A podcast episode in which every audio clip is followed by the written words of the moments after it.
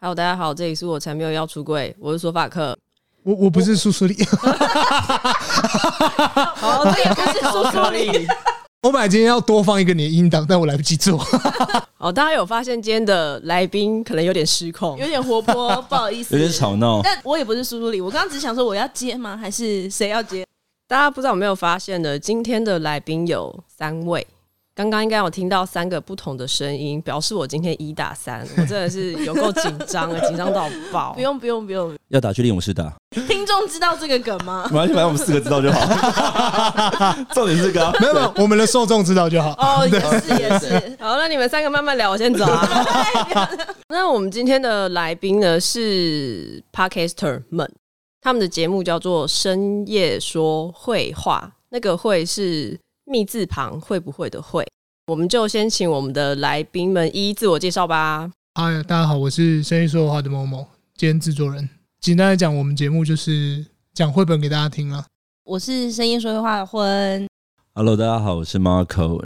其实为什么这次请深夜说绘话来上节目，主要是前阵子疫情的时候，绘本类的节目真的。异军突起非常多，嗯，那我自己小时候也会看一些绘本，我不知道为什么，我小时候都很喜欢去成品，然后拿那种英文的绘本，嗯，明明我就看不懂，嗯，而且因为是国外进口的会特别贵，哦，但是我妈还是会让我买，真好，可是 她都不会陪我读哦，我的家人是不会特别陪我看绘本内容是什么，那我自己蛮喜欢绘本的，因为我觉得它简单粗暴。它的内容通常到你二三十岁，你就可以很好理解，是一个比较可以轻松阅读的东西啦。很多的绘本故事，我发现其实蛮多还是会琢磨在他是一个异性恋的家庭，或者他的故事的主角是一个比较异性恋的对象，所以我就在开始想说更多的可能性，就一直很想找讲绘本相关的节目。深夜说绘画很特别的一个地方，是因为我们刚刚前面有开录前有小聊一下，其实你们这个节目主要是给大人听的。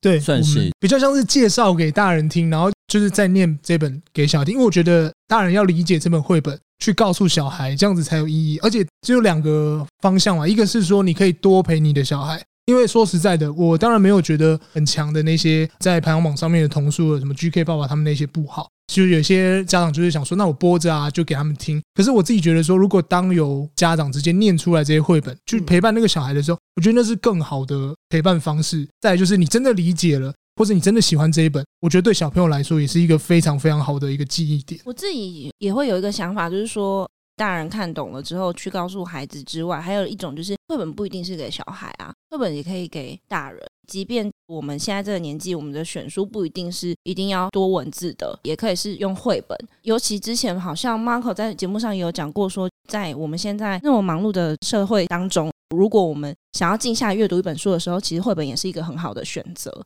因为它可能很简短，但是又可以从这个简短故事当中体会到许多事情，所以我们为什么最后也会觉得说，哎，绘本是给大人看的？补充一下，就原因是因为，就当初我们会叫深夜说绘画，是因为我们其实就是每一集都会挑一本绘本去讨论、探讨议题。那你后来会发现，就是曾经我讲过一集在讲爱心书，那那一本书我获得的时候是我国小的时候，那时候其实你会从你的所谓的画面中去找到一个可能会比较直球对决的一种感触，你会发现说，哦，就是要爱对方，然后要给予这样子，但后来因为你工作过了之后，你再回头去看这本书的时候，你会发现它其实不管今天是你自己多想，或是你觉得作者想要表达的意涵，其实它会有在更深的一点层次。所以我后来发现，不同年纪在念同一本绘本的时候，他的感受会不一样。嗯，对。也许你可能会累加自己的生命经验，或是过去的不管是工作上面、职场、感情，或是人际关系，你再回头去看这本绘本的时候，也许你的答案会跟当初小时候看到的东西是不一样的。再来就是说，因为我们三个人工作蛮繁忙的。但是我觉得阅读这件事情是我一直觉得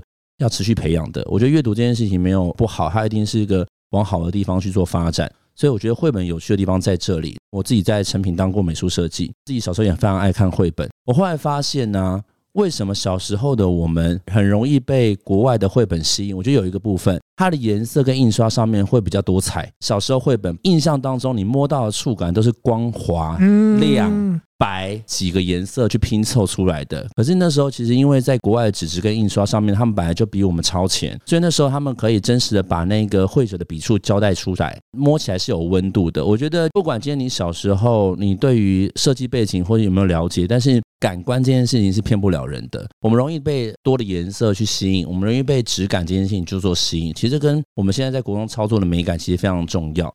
这让我想到还有那种什么立体书，对，pop up，对，啊对国外的书都做的很多元呢。他们有些出版社专门在做童书，嗯，他们会根据这个绘本里面的故事内容去设想道具，对哦、对，小桌游的感觉。对，那他有些有时候他会给你一个放大镜，或者给你一个有色镜片，然后你就可以去看一下，说两边颜色对照不一样。那延续刚刚说到国外的绘本，听起来早期来说，它的呈现的多元性是比较强的。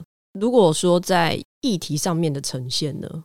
其实如果以议题方面来说的话，因为在这一次我们要合作的时候，我做了蛮多的 search。他们在比如说像你刚刚讲的同性恋的议题，或者同性恋绘本上面，我觉得他们做蛮多的。本来这一次我打算想要跟你讨论另外一本，就像我们刚聊天聊到了《企鹅三口之家》那个那个东西，在很早之前就出了。然后甚至是他们做一些比如说性教育的相关绘本，也是蛮多的。而且他们会用有些真的是很简单的画面，甚至就像你讲的简单粗暴的画面，直接引导出说，比如说这个是哪个部位。这个是什么地方？然后甚至是直接简单的告诉你。那像我刚刚讲那个《企鹅三国之家》，他没有完全的没有告诉你说这是一本怎么样的绘本，他是希望你读完之后去理解它。所以我觉得他们在做这个方面比较像是用我们本来就是要做这种类型的绘本，所以我们用同样的等级、同样的方式去制作。看的话就是由你自己去看、自己去理解。至于到最后为什么它会变成禁书什么之类的，那个可能都是因为人的关系才会变成禁书，不然它其实出版的过程甚至是故事架构都是很完整。我觉得它比较像是那种我给你一个议题，但是他不给你一个结论，这种东西你自己去感受，开放式的。那我自己的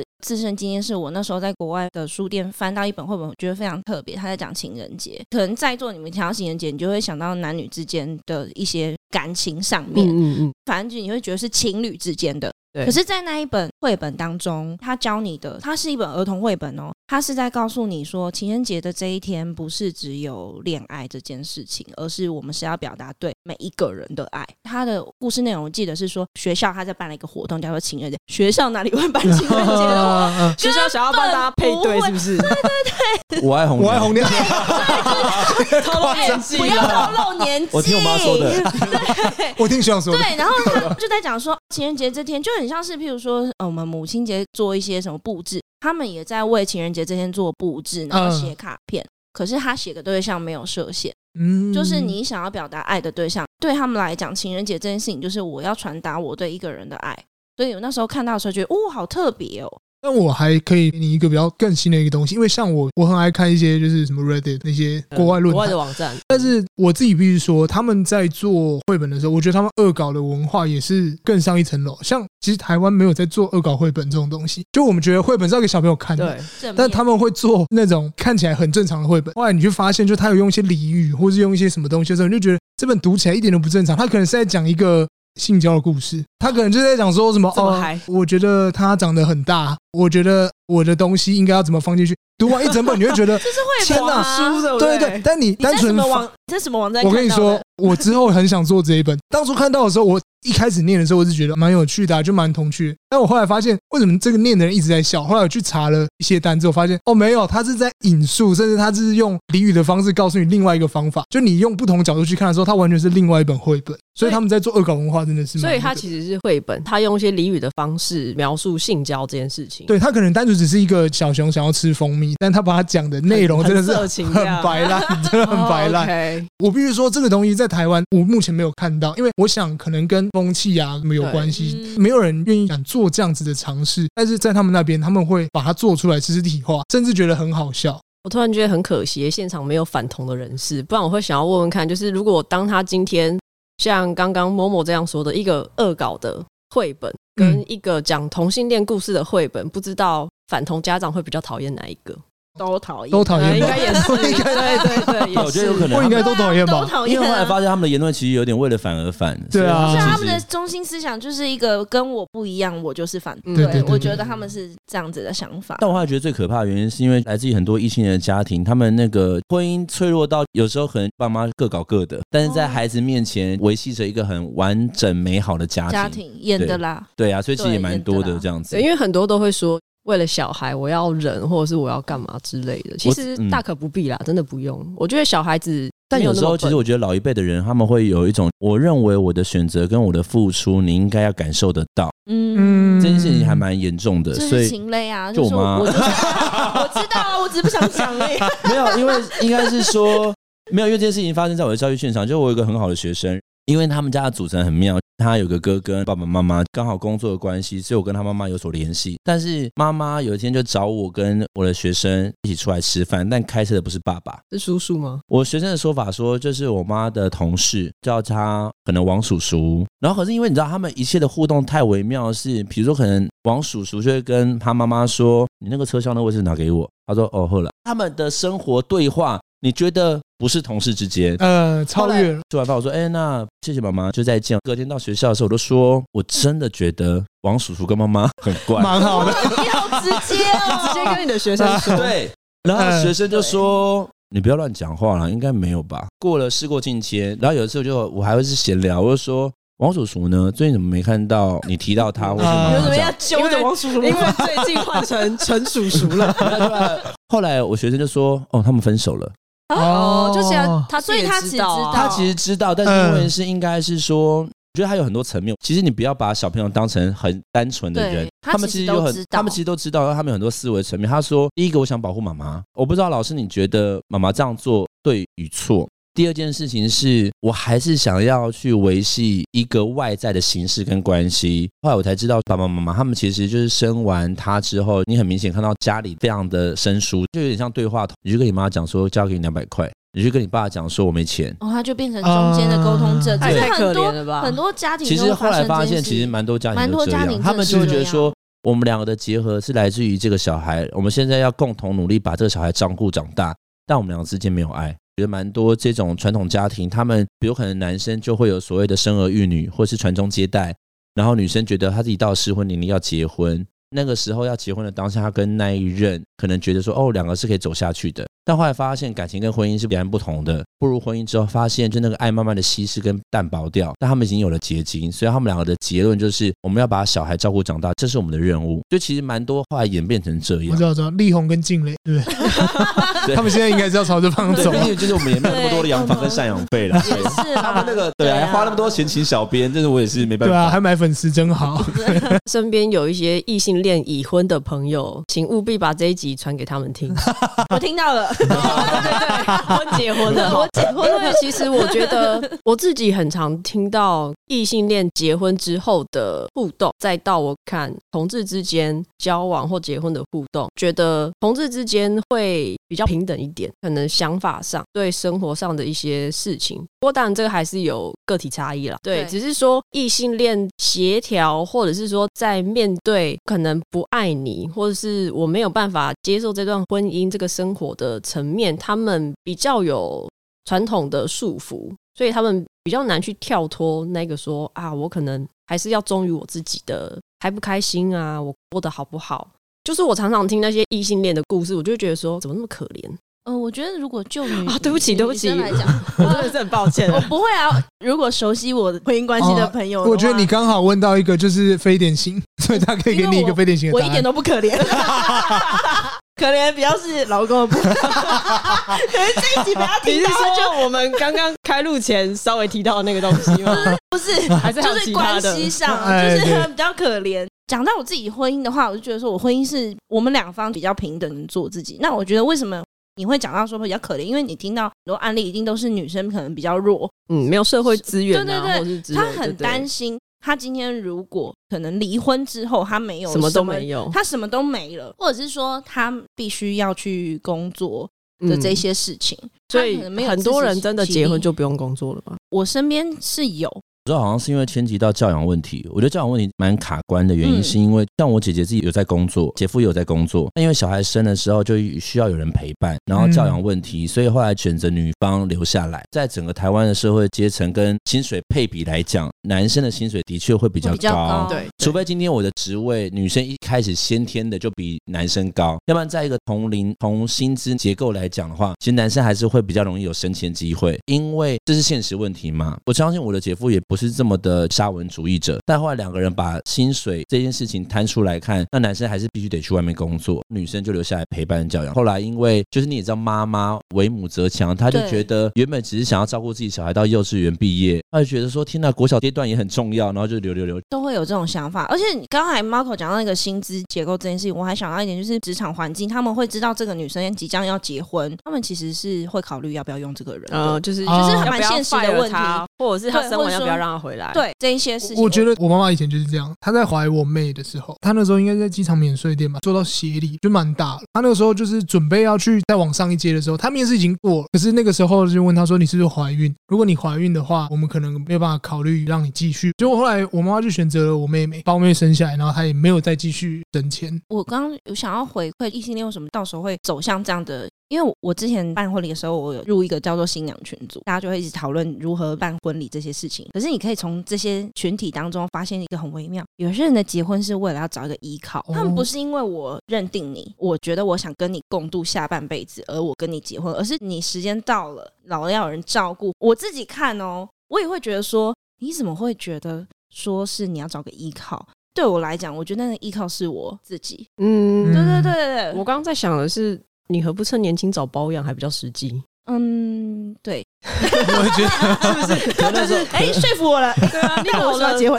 老了才要找依靠，人家也会挑你啊。我觉得多多少少就我认识的女性，她们其实，在年轻的时候都会有一段意气风发的时候。嗯，她会认为自己不需要被包养，但是你知道。哦我懂意思，我相信，我相信大家一定周围有这种人。就是我我自己现在这个年纪，我也可以过得很好，我不需要你，我不需要你。或者是说他有很多选择，他有很多追求者，一定也是啦。随着，而且我觉得女生她们的这个危机意识会更强烈的原因，是因为到了可能过三十岁，周围没有关心适婚年龄什么之类的。但因为我最近看到两位，一个是茉莉，一个是理科太太，他们都选择了冻卵。我觉得这件事情会带给更多女性歧视，原因是因为我要我可以自己选择，我想生我就生。我觉得这件事情其实不用靠男生，对对对对，然后再。就是生育这件事情，因为其实那时候好像就理科太太有说，现在的我不想要生育，不代表未来的我不行。但是问题是为了这样子的担忧，必须提早做准备。所以我觉得这件事情，它其实会某种程度让我觉得女性自主权这件事情又再更往前了一步。嗯，对，我觉得这件事好事。然后再来就是因为刚刚婚讲到这个案例，其实。我有跟男性有人聊过，这件事情非常残酷，非常现实。可是我觉得在整个社会结构当中的确一直在发生。比如说他那时候跟他女朋友分手，然后我就说，为什么你分手？他就很认真的说，因为某某某家里好像有负债，不知道我们两个结婚之后这个债务会不会回到我的问题。赚钱很辛苦，所以我也希望他可以工作。但如果他的工作的钱是拿来还家里的，我们两个好像不能共同组织一个家庭。然后后来他那时候同时也在 dating 另外一个女生，他说他会照顾我，而且他很适合当老婆，原因是因为他家里状况还不错。当我们在成立一个家的时候，女方也会拿资源进来，这好条件哦。嗯，可是我。原来那个女朋友负债是他本来就知道的吧？原本大概知道，但是后来发现这个数字越来越越来越清晰。或者比如说那时候他们俩可能刚刚交往的时候，他们热恋，还没有想到步入婚姻这一块，所以那时候觉得说，哦，反正我们两个只是谈恋爱，而且不会都我出。男生还是会觉得在交往热恋的时候，我可以多负担一点。但是因为是你切换议题的时候，从交往到结婚。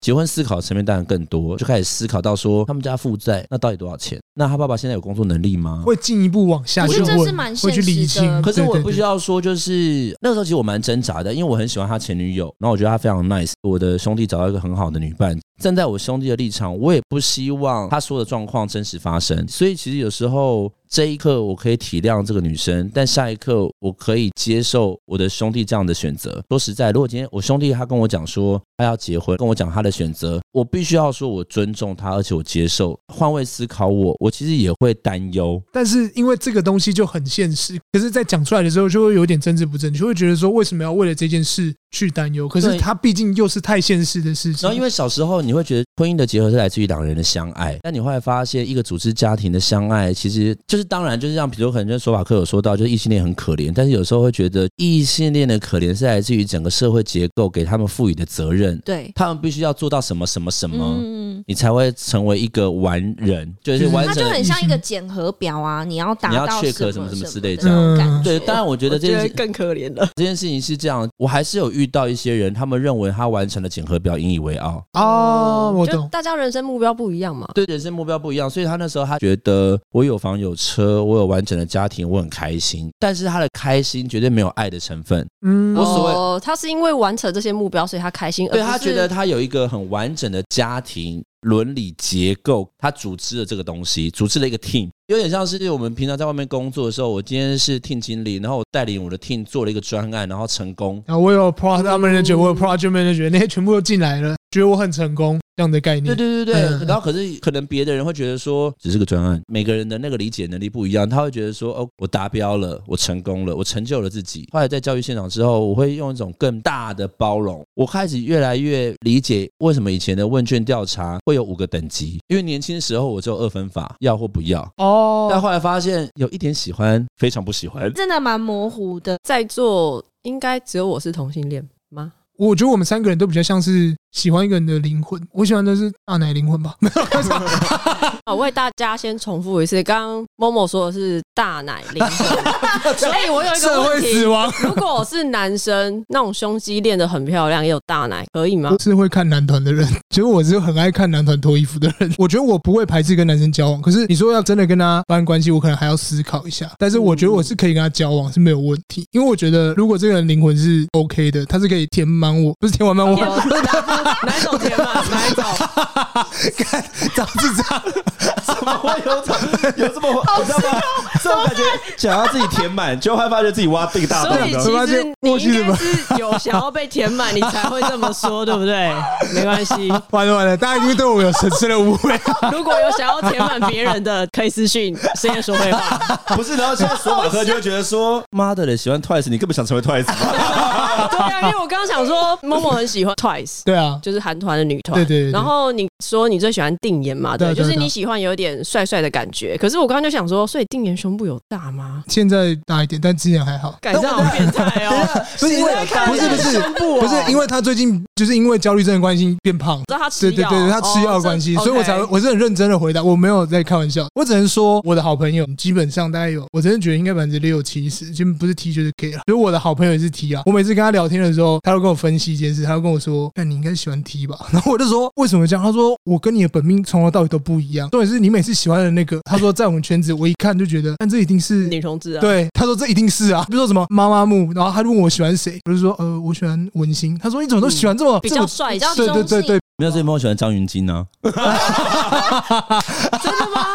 是 认真有喜欢啊，我吓到哎、没有没有，哎、可是我必须要说，我先帮默默缓一下好了，因为其实对我来讲啦，我的视觉上面我去看，因为其实女同志有分嘛，所以像我这种阳刚比较 man 的，大家很容易就看得出来。哦是比如说妈妈木里面的文心，她还是比较长头发，可是她只是那个气场比较，性别气质，她的气质是比较 man 一点的。嗯那如果你是喜欢那样的，我倒觉得还好，因为其实有一群异性恋的男生是喜欢 T 这种。真的有些人是喜欢那种，那而且我也有朋友跟我说，他觉得他身为一个异性恋男生，他喜欢 T，他觉得很痛苦，因为 T 根本不会鸟他。我就想说，嗯哦，那他就你倒霉啊，不然怎么办？我就说你倒霉啊！我就跟他说，我就跟他说，那你可以找一个可能自我认同是双性恋的。而且张雨霁，你现在会喜欢吗？他现在我没有喜欢张杰，到底到底啊，污蔑哦！而且我们现在这一集就是整个大乱掉，我没有喜欢乱聊。张杰，所以婚也是觉得是喜欢灵魂，只是刚好现在结婚的老公是灵魂是 OK 的。我回答一下，因为我知道节目当中都会问，就是我觉得如果从小到大的话，可能是喜欢男生的。但是如果你要我跟一个女生一起相处到老，觉得是可以的。但那个是有爱吗？可是说可能也只是一个依靠，比如说全世界的男人都死光了这样。哦，不会耶，全世界的男人都死光，没有没有，他们不用死光，我也不会选他，我跟你讲，我觉得是一个非典型的人，就是不用死光，他们可以过他们的人生，但是我就是不会选你这样子。我觉得结婚是找一个可以跟你一起生活的人，这件事情可以非关性别吧？嗯就是当然我没有跟女生交往过，但是我觉得如果。因为我曾经也有很不错的女性朋友，你会觉得说我跟她一起生活，我可以，可是生活如果说不能发生事情，等一下，性爱分离啊，性爱分离，对对对对，哎，对对对，性爱分离嘛，好，哎，就所以这样子，可以爱他跟他生活，对，那比如说牵手、抱抱、睡觉这种都还行，牵手可以啊，抱抱也可以，可是要分房睡睡觉 睡觉不一定发生性关系，不发生分房性关系。睡是蒋中正跟宋美龄呢。啊，对我跟你们讲，真的会分房睡。你的睡眠品质会比较好吧？，对，我觉得索法克他的节目也有讲到说，分房睡是因为你很需要一个独立的空间。嗯，有时候真的是这样啊，我觉得那个不叫做感情不好，那叫做生活习惯跟床就这么大，然后你要硬要挤两个人，你不觉得很痛苦吗？对啊就是我常常我常常会听到，就是那种同事，她是女生嘛，她说我昨天睡不好，我说你干嘛？她说老公一直在打呼，我就说那如果你塞耳塞，他说不行，因为他的打呼是有震动感的。真的。然后我就说，那你们干嘛不分房睡？有些人就说啊，我们又没怎么样。我说没有没有，我没有希望你们怎么样，对只是说两个人必须得工作。所以我觉得这件事情，因为跟一些人很难沟通的原因，是因为可不可以就事论事？嗯比如说今天我想要解决你的睡眠问题，所以我建议你分房睡，但是我没有要拆散你跟你可是他们会觉得分房睡是嗯就是不爱了。是一件好像夫妻就是要睡在一起啊，谁规定的？其实不管夫妻，我觉得情侣也是啊。我比较帮男生就是申冤一下，我们真的没有很喜欢女生躺在我们的手上，蛮酸的。对啊，躺到最后，之前有一个新闻，躺到最后他早上然后整个断掉，要截肢，你知道吗？哎、我真必须不行我也很不喜欢，因为真的 他妈就是很不舒服，有什么毛病啊？就有时候他们就可能就另外一半就说爸爸什么之类，我说哦好，那可能刚结束、嗯或者什么之类，可能要稍微给他一些温暖。给他一点，对，可到最后就是我会这样子默默的，跟推猫一样，是不是？睡睡着的时候，不是因为我的睡相很奇怪，我是趴睡着，我是把脸闷到枕头里面，然后就这样半窒息，就这样啊好安全呐、啊，然后就睡着。对方可能不能接受，觉得说为什么你要背对他，就觉得这样比较舒服，比较安全感或什么？对，比较安全感这样子。所以我觉得那其实真的跟什么感情无关。我睡觉是大字型，就是我一定要有一个比较大的范围，旁边有睡人的时候，你就会觉得啊好窄哦。没有，这小小的结婚只是在睡觉的时候也要有社交距离啦。对，一个大，对 一人一间房啊，很好。对我对们还会分两个地方住。嗯哦我觉得很棒。就是新新世代的女性了，就是在我身边，我没有看过结了婚之后不是啊，能够保有样子的心有结婚跟没结婚一样。大家都会觉得好像是，譬如说什么你跟老公感情很不好，还是怎么样？但是没有，就是因为感情还不错，不好意思讲感情好，就是他们感情真蛮好对。对，就是应该说，你已我们尊有彼此一个很深的基础了，所以你会知道说，做这些事情不是这个人不爱我，而是为了让我们两边的生活品质更好。我觉得也是因为这个原因，我才会愿意跟这个人结婚，因为他够尊重我。好想把这一段放给我的某一任听哦，真的是 气死我了！干，而且我也我也觉得，就是问的老公的确蛮尊重跟包容他。真的真的你知，道他上次讲说，因为我说我喜欢有才华的男生，我说，哎、那我老公才华是什么？然后他们就说包容你啊。她老公包容度或是理解度，真的是跟你在同一个平行的状态下面，你们是互相。尊重的。他没有对对对对吞论哦，他没有可怜。他是真的没有，但他是愿意去平衡这件事。我觉得这件事是学姐老公做到最好的。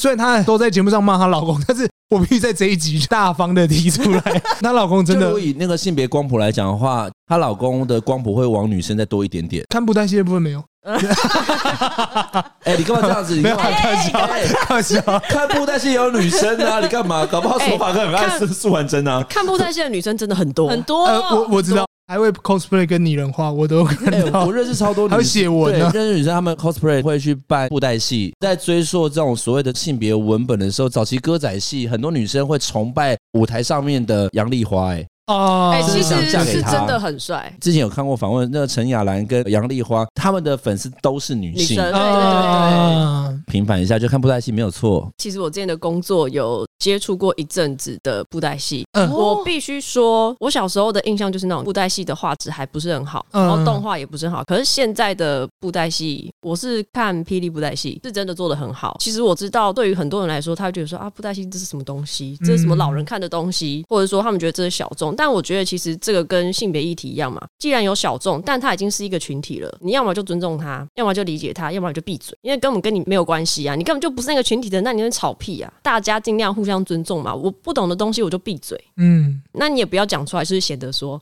啊，人家一看就知道你就是那个不懂的白痴。嗯，不懂就不要讲。因为我身边还有一些朋友，他们可能就是完全没有办法理解为什么男生会喜欢男生，女生会喜欢女生。嗯，然后他们就说：“哎，可是我有我的言论自由。”可是我后来发现，那比较自由，那只是一种批判性的思维。嗯，自由之前你要先尊重人。我认可的言论自由是不理解，你可以告诉我为什么？哦，原来你是这样的想。哦，原来你会这样才喜欢同性。哦，原来你会怎么样怎么样？觉得这些你要去理解。在投公投的时候，那时候不是有很多议题，那次是最多公投议题的时候。那不是有几题吗？国小教材要不要纳入 LGBT 相关的？我记得有一题是这样啊。然后我有一个朋友，反正他就是没有让这个过，我就问他为什么，他就跟我说，因为我觉得那个太早了，没有必要让小朋友知道。我想说，天哪，你到底有没有认真看一下这一题到底在讲什么？我说，你知道你现在讲什么吗？其实真的都不早哎、欸，尤其我觉得电脑网络的流通普遍使用到现在，很多国小小朋友他用网络可能用的比老人厉害。很多资讯他其实不知不觉被动接收，他即便不理解，但他已经接触到了，爸妈可能不知道。以我们教育的观点，我在国小，我觉得教导他们的是说，不要只单一在讲性别这件事情，任何议题我们都是要有一种尊重，不要因为别人跟你不一样，你就觉得人家很奇怪。因为我是导师，我在环境啊或议题上面，我都会跟小孩灌输一个很重要的观念：不是别人跟你不一样，他就是不对，或者是说他就是错的。我们是要看到，哎，他为什么跟我们不一样？那我们去了解，每个人都是特别的，嗯，对，不论是个人啊、团体啊，都是一样的。刚刚索马克说到那个资讯量的关系，是因为。因为国中生他们手机使用量一定会更加的广泛，甚至有点到泛滥。在教育现场当中，我看起来跟他们比较相近，所以他们有时候会丢一些问题给我。老师，那你的看法是什么？我那时候有告诉自己，你必须要给他们一个比较中性的答案跟观念，绝对不要带出任何批判式的行为，因为。你不知道这件事情跟他真实的答案有没有互相抵触，但我还蛮乐见的原因是因为起码他们会认为我是可以信赖的人。男同学分享他交的男朋友，那我就说哦，是可爱的哦，你喜欢可爱型的。他说老师，我不知道我要怎么去跟我男朋友约会。我就说就是约会。他很紧张，原因是因为他是男性，他交的是男朋友，某种程度上面他会觉得。跟别人不一样，觉得自己要特别保护或特别去设计约会，没有这么复杂。你们两个可以一起吃饭，你们可以去看电影，你们就跟好朋友一样，只是没有了彼此。就是我那天遇到他，然后我就说：“哎，这样算多久？”他说：“两个礼拜。”然后我说：“哎呦，不错哦，加油！”他们是同补习班同学，所以是别校的。那我觉得也比较好。同校的话，你还是会预料得到可能会有别人的眼光。他才刚开始去认同自己、经营自己，我也不希望他有那么多的风雨跟波折。以教育者来说，学生可以遇到可能像 Marco 这样讲比较中性的建议或是互动，我觉得其实是蛮需要的。尤其他可能之后回家，他还是会有一些家里的压力。每个人应该，你是不是很想要遇到这样子的？哦，其实我有，我以前都有过这样的老师，嗯、所以在我听过很多朋友的一些生活经验，甚至像有一些私讯我的听众，他可能就是学生，他可能也会有一些出柜的压力，或者说他的身边的环境可能对于同志议题、性别议题不是那么友善。我是真的会很希望说，大家都可以遇到，不一定是老师，他可能是你的朋友，你有一个好的社会支持。我觉得，即便到了出社会，你三十四十岁，你还是需要这些社会支持。